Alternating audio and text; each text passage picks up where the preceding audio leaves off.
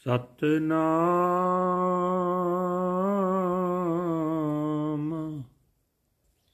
ਵਾਹਿਗੁਰੂ ਸਾਹਿਬ ਜੀ ਤਨਾਸਰੀ ਮਹਲਾ ਪੰਜਵਾ।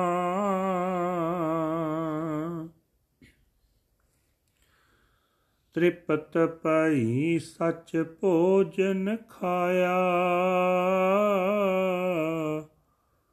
ਮਨ ਤਨ ਰਸਨਾ ਨਾਮ ਤੇ ਆਇਆ। ਤ੍ਰਿਪਤ ਪਈ ਸਚ ਭੋਜਨ ਖਾਇਆ। ਮਨ ਤਨ ਰਸਨਾ ਨਾਮ ਤੇ ਆਇਆ। ਜੀਵਨਾ ਹਰ ਜੀਵਨਾ, ਜੀਵਨ ਹਰ ਜਪ ਸਾਧ ਸੰਗ ਰਹਾਉ। ਅਨਕ ਪ੍ਰਕਾਰੀ ਬਸਤਰ ਉਟਾਏ ਅਨ ਦਿਨ ਕੀਰਤਨ ਹਰ ਗੁਣ ਗਾਏ। ਹਸਤੀ ਰਥ ਅਸ ਸਵਾਰੀ। ਹਰ ਕਾ ਮਾਰਗ ਹਿਰਦੈ ਨਿਹਾਰੀ। ਮਨ ਤਨ ਅੰਤਰ ਚਰਨ ਤੇ ਆਇਆ।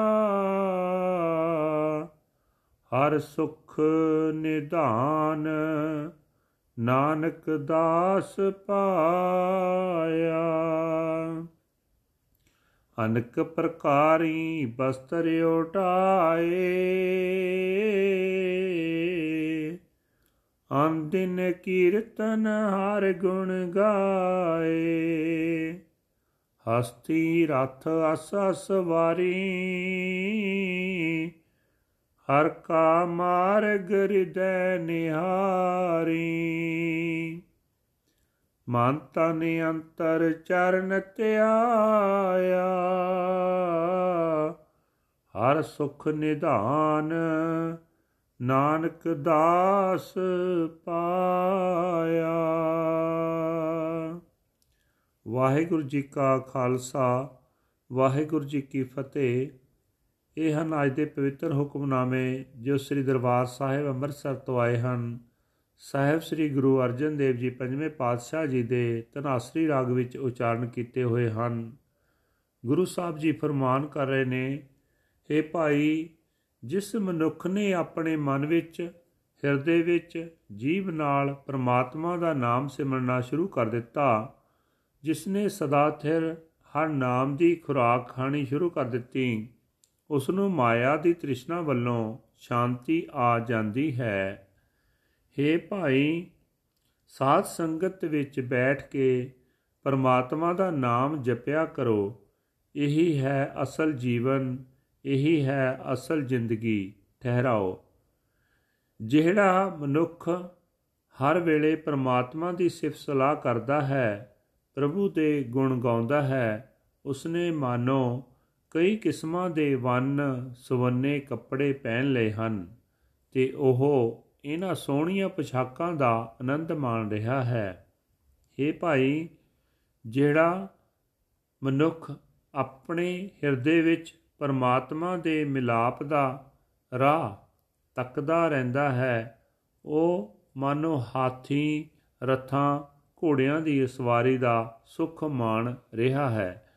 हे ਨਾਨਕ, ਜਿਸ ਮਨੁੱਖ ਨੇ ਆਪਣੇ ਮਨ ਵਿੱਚ ਹਿਰਦੇ ਵਿੱਚ ਪਰਮਾਤਮਾ ਦੇ ਚਰਨਾਂ ਦਾ ਧਿਆਨ ਧਰਨਾ ਸ਼ੁਰੂ ਕਰ ਦਿੱਤਾ ਹੈ ਉਸ ਦਾਸ ਨੇ ਸੁੱਖਾਂ ਦੇ ਖਜ਼ਾਨੇ ਪ੍ਰਭੂ ਨੂੰ ਲੱਭ ਲਿਆ ਹੈ ਵਾਹਿਗੁਰੂ ਜੀ ਕਾ ਖਾਲਸਾ ਵਾਹਿਗੁਰੂ ਜੀ ਕੀ ਫਤਿਹ This is today's Hukamnama from Sri Darbar Sahib Amritsar uttered by our fifth Guru, Guru Arjan Dev Ji, under heading Tanasri Raga.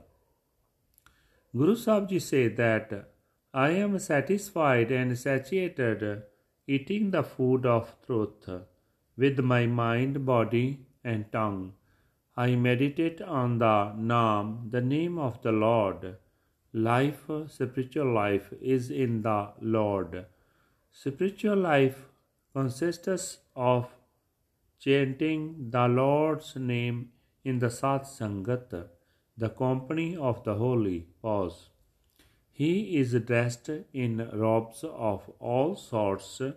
If he sings the Kirtan of the Lord's glorious praises day and night, he rides upon elephants, chariots, and horses. If he sees the Lord's path within his own heart, meditating on the Lord's feet deep within his mind and body, slave Nanak has found the Lord, the treasure of peace. Waheguru ji ਕਾ ਖਾਲਸਾ ਵਾਹਿਗੁਰੂ ਜੀ ਕੀ ਫਤਿਹ